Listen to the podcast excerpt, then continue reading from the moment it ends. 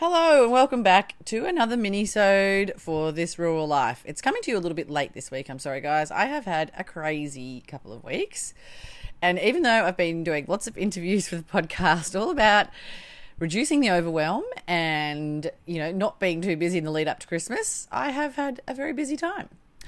I must say though, I did feel kind of prepared for it. I knew it was coming. I knew I had this sort of 10 day period that was just going to be a little bit full on. And so I did sort of get prepared for that. So I don't feel too bad at this point.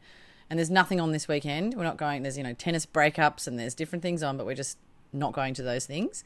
We're going to have a, a very quiet weekend at home, getting ready for Christmas. And I sort of feel like now that today's over and we've got all of our Reed avocado orders out and everything, it's a sort of a, a now an easy run into Christmas. So I'm very glad about that. But today I want to share my hot tip with you around considering having a social media break over Christmas.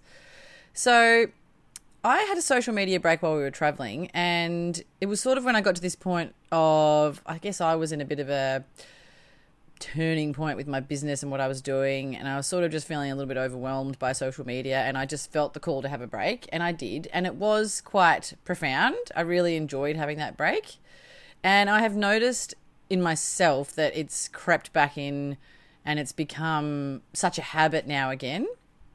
And so I'm really looking forward to taking some time over Christmas to really have a break from it. So if you use it for your business, it's a little bit harder, but you can set it up so that you can still have a break. You can, you know, sort of um, schedule in some posts, or you could also just set one day a week that you're going to do it, like one morning a week or something like that. But the key thing really is it's it's not the creating that's the issue. It's really the consuming. So what I invite you to do is so so that's if it's for your business. But if you don't even have a business on there, then you got to ask yourself like why am I even on social media so much? Uh, get curious about how much you are on it and get curious about the effect that it's having on you. So it's it's like everything and actually the the main podcast that's coming out this week is an interview with Meg Durham all about curiosity in the lead up to Christmas and curiosity at Christmas time.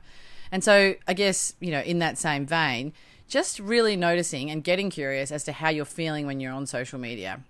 And just noticing how much time it's taking up. So as I said, it's not the creating. So if you are using it for your business, it's not necessarily the creating the stuff that's the problem. It's the consuming and the accidental scrolling while you're there that that really is the problem. And it's certainly the case for me. Like I have noticed that I have been just it's just that habit, you know. As soon as there's a moment of spare time, you just whoop, hit the Instagram app, and I have it sort of on the fourth page, so it's harder to find. But even then, I, like my brain just knows where it is now; it just goes straight there. So I'm going to be taking from sort of next week for a couple of weeks. I'm just going to see how it goes. Really, uh, I'm just going to take a good break from it. I'm still going to be releasing, so my my podcast is still going to be coming out every week, and also probably my newsletter. Maybe not over the Christmas week, but the the following week it will be. And so I will still be releasing that, and there'll be sort of a little update on Instagram and maybe around that. But that's going to be it. And I'm going to take the app off my phone, and I'm really going to just enjoy that time without that need to scroll. And it really is. It's that what I've noticed is it's just that gap filler. You know, if there's a spare moment when I think, and I've been noticing, and I have actually been working on this more lately, but I've just been sort of going, okay, hang on, I could be talking to my kids at this time. Why am I just scrolling on my phone when I could actually be talking to them?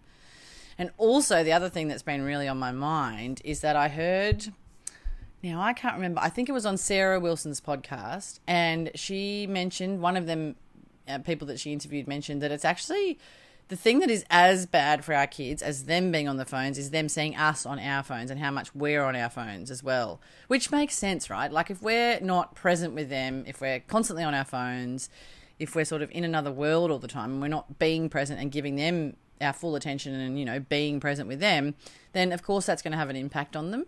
So that makes sense to me as well. So I thought, you know, it's really a good time over this period to just have a little break.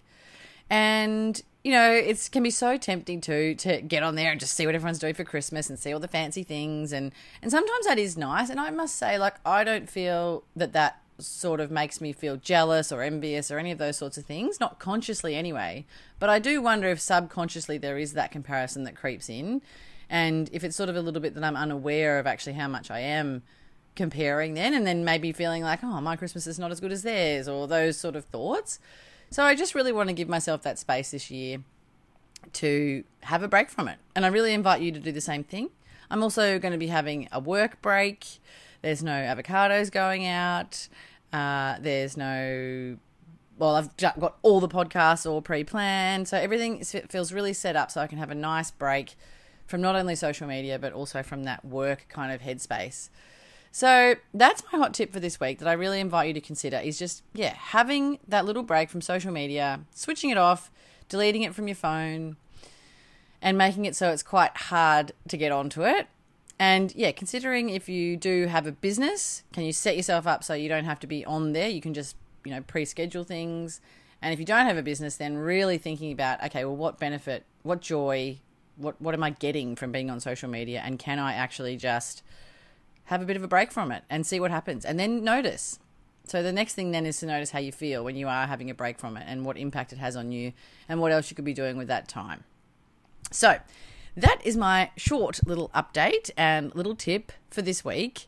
I will be back with another hot tip next week and then there'll be a little break. So, I really hope you're enjoying these little hot tips. Oh, I also wanted to share with you that in the new year, in February, I'm going to be running the Rural Mindfulness Challenge. And I want as many people as possible to join because I think it's just going to be such a great year or such a great way to set us up for the new year in that really beautiful state of presence and mindfulness and calm and connection and all those wonderful things that I know I certainly want to feel in my life. And I imagine that many of you do as well. And so it'll be just a great way to set us up for the new year and to really get really present. There'll be little tips, there's tools, there'll be meditations, there'll be things that you can practice, and it'll be all delivered to you via email and audio each day. And it's going to be hopefully a lot of fun for you guys. And just something that you can sort of, yeah, really lean into to set yourself up for the new year. And we'll be kind of thinking about how we can plan for our new year and, you know, how we can set ourselves up really well. Not goal setting as such, but more like how we want to feel in the new year and all those kind of good things that I love to work on with people. So, yeah, stay tuned for that as well. Uh, email me if you want more details on that, and I can put you on the wait list. But otherwise, that will be coming to you in February next year. So that's it from me for this little mini-sode. Thanks for listening, guys. And don't forget to tune in this week to the main podcast with Meg Durham, which is all about curiosity at Christmas. And of course, as always, Meg is fabulous. And I think you're really going to love this one for Christmas. All right. See you guys.